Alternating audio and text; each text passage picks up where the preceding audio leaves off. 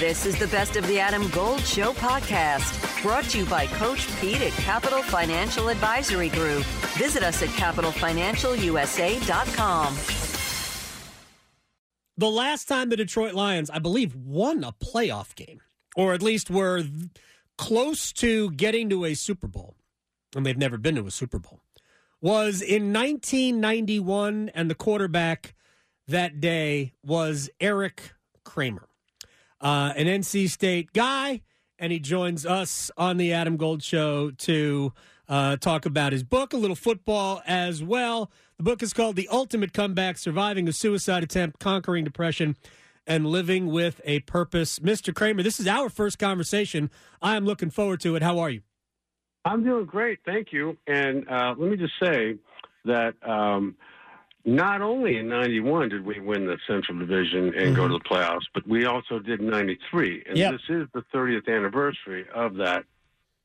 It is. Um, of winning that division for what, twice in three years. So you're right. Unfortunately, it has been that long. But I think we can all see the Lions are definitely back. Oh, uh, there's there is no question. Did you did you guys get hosed uh, by Brad Allen and his crew uh, against Dallas? I'm just curious. No, no, no. Uh, I don't even know if Brad was born back then, but um, we, uh, you know, that that's a whole thing in and of itself. I love the fact that a they went for two. B they had the play designed yep. perfectly. Um, the little nuanced uh, version of trying to, you know, uh, get three people to go walk over or mm-hmm. in, in any way approach the referee, okay, fine. Now, once you get penalized, right or wrong, why not kick it? Yep. Yeah, I'm with so you. that that I mean, having said that, the to me, both teams were coached brilliantly and players played brilliantly throughout. I mean, there was huge plays and body blows from both sides. And it was just a, a good, fun game to watch because going into the game, everybody picked the Cowboys. Mm-hmm. And everybody was everybody who did that, or a lot of people thought, oh, the Lions are going to be so happy that they won the division. They're going to, you know, in some yeah. way have a letdown, which they did not. And and so that was just it was from that perspective, I think enjoyable to watch. And um, I also think that in late in the season, yes, it would have been nice to wake up and be the number one seed uh, the next day. Mm-hmm. However, sometimes it's not a bad thing to have a late season loss. Okay. So, okay. Uh, look, uh, I, I love. I've loved everything about them except maybe the loss to the Bears, not a couple a few weeks ago. Um, right. I think they've been dynamite, and Dan Campbell is. Uh, I think he grows on everybody. I think Dan Campbell is uh, the modern NFL coach, not not the not the guy who's outsmarting everybody, and you know uh, he is just.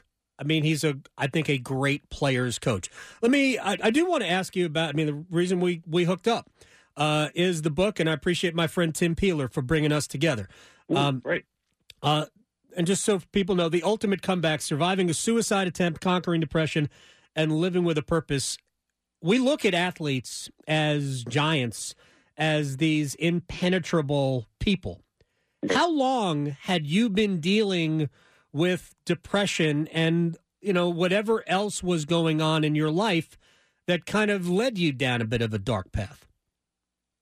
Well, I think that you know we all have our struggles, or we all come from you know not great upbringings always.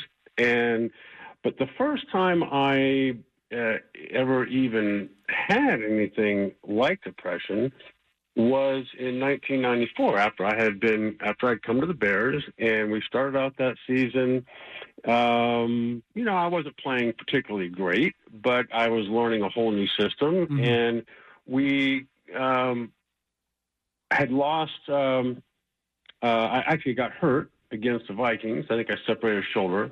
Um, I came back. I think played in maybe one more game, and then was suddenly not doing what I was paid to go there and do, and um, because I had gone through so much to get to that point, right. and Um, so that was that was where I didn't even want to get out of bed. Like it was this overwhelming sense that uh, I wasn't good enough, not just to play football. I wasn't good enough to play, to get out of bed or Right. face the day or face people.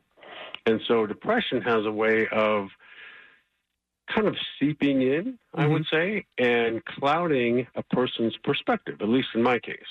And it doesn't give you the aerial view of your life. It doesn't suggest to you that everybody goes through tough times. What it does, in fact, is say, you know what, you're the only one who does this, who's, who anything like this has ever happened to. And so it removes you basically from even the desire of wanting to connect with anybody. You kind of feel that you're not connected, and that feels bad. And you're feeling like, well, I don't want to make eye contact with anybody because that would connect me to somebody. Mhm. so it's a very debilitating um, experience. And to have it happen during a season, uh, it, it as if it's not already bad enough when you're injured and the and the train leaves without Right. you. Well, now you're fine, and the train also leaves without you. And so it was a big growing experience for me, one that I'm I'm glad I went through in retrospect, but the time was difficult. Oh, and and, look, there. It, I know it gets darker for you after that. What kind of mechanisms? I can't imagine that there were any were in place to maybe help you during that time. Um, well, the when you say mechanisms, there there are always people that you don't see that are there, and so it's nothing more complicated than you reaching out and suggesting to somebody, you know, hey, you got a minute? I got a few things on my mind I'd like to talk to you about. Mm-hmm. Or it's not any more complicated than somebody saying, hey, you don't look quite yourself. Would you like to go to lunch? Adam Gold in studio with my man, Coach Pete Deruta, Capital Financial Advisory Group. Oh, I was on your website, and I love the term financial termites because there are always things eating at your money that you can't see. So you don't want financial termites. Termites in the financial world are risk, fees, unnecessary commissions. All the bad things that we see and we hear about on TV are happening many times inside your portfolio you don't see. So you need a financial exterminator. Well, for the next 10 of you who call, we'll put together for you your very own total retirement plan at no cost. Call 888 843 0013 or text Adam to 600 700. Adam Gold is a paid spokesman. Investment advisory services offered by Capital Financial Advisory Group, a North Carolina registered investment advisor. It's that simple. And um, it could involve a therapist. It could not involve a therapist. But however, they are trained professional listeners and empathetic, not only empathetic, but insightful and know kind of how to help couch your what is no what is no longer your perspective and maybe give you some. And um, so, yeah, it's really just that simple. Antidepressants eventually helped. Mm-hmm. Um, but it's not like taking an aspirin because aspirins work quickly. And uh, anti-medication works maybe a month, month and a half ish from the time you start taking them, but you're, that doesn't do anything for your depression today. And so uh, it, that eventually helped as well. So you know, it's a it's kind of a learning process, but you're it's kind of uh, you're in the game, and then you start learning.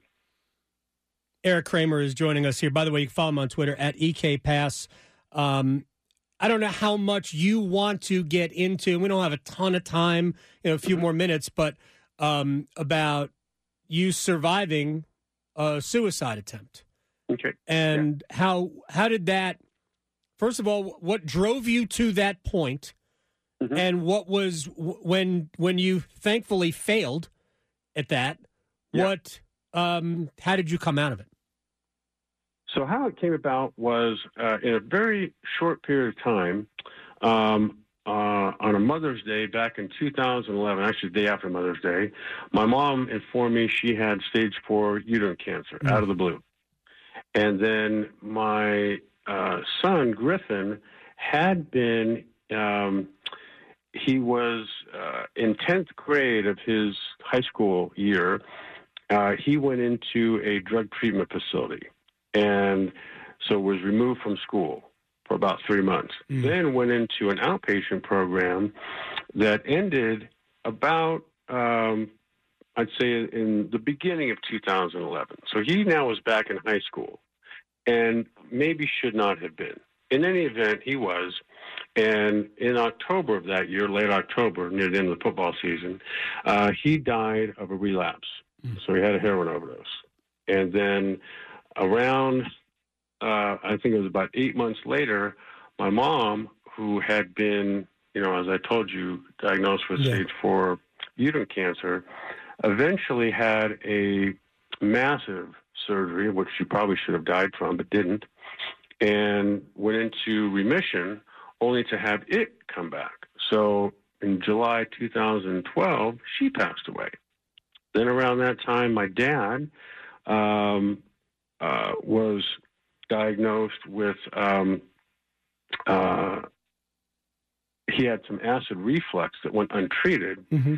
and then not long after that, um, that acid, that non-treated acid reflux, developed into esophageal cancer Yeah. Which took him down about a three year decline where there was no turning him around. There was no U turn for that. And so he eventually passed uh, in, I think it was September 2015. Right. And um, so, yeah, that was a rough go. Uh, and it was kind of, it's kind of like, um, you know, there was a lot more subtraction than addition Yeah. um, my son, I have another son, Dylan, um, who was, um again, not living with me at the time. He was living with his mom. And I just, you know, I got an overwhelming de- depression kind of out of the blue. And literally driving down the street one day, um, I found myself going, oh no, here comes that feeling again. And by then, uh, it it had almost gotten well, it had gotten so bad that uh, I, you know, wanted to do what I should not have wanted to do, which was kill myself, and I actually went about everything you could do to make it go right. And fortunately, as you alluded to, it didn't, which was great. So I'm nobody's more happy and grateful to be here, walking around daily than I am. Mean, the the book is the story of how you come out on the other side, uh, and obviously we're all grateful for that. Um, and I hope everything is going well with you, and uh, you've connected with all the people you need to connect uh, with, and everything is uh, uh, is moving in the right direction. Erik Kramer, I appreciate your time. Let's. I, I would love to talk football with you again if you want to. Anytime, man. It's being football season. Uh, Yeah. it's, it's, uh, I'd love to. It's Anytime. always football season. correct. That's a better way to put it. Thanks, man. Uh, Erik, uh, great luck with the book. Uh, and I know it came out in November. The Ultimate Comeback Surviving a Suicide Attempt and Conquering Depression and Living with a Purpose. Erik Kramer, thank you so much. Thank you, guys. Have you a good got, day. You got it. Erik Kramer here on The Adam Gold Show. So the reason I chose William Peace was because of their stellar game design program. It's very rare to find a game design program in the United States at all, let alone North Carolina. And this place seemed like the right place for me for where I wanted to go and the connections I could make uh, within the program. Turn your hobby into a career in one of the highest paid professions in the country with William Peace University's Simulation and Game Design program. Master design, 3D modeling, and programming in a state of the art space with the latest and most remarkable technologies available. Find out more at peace.edu.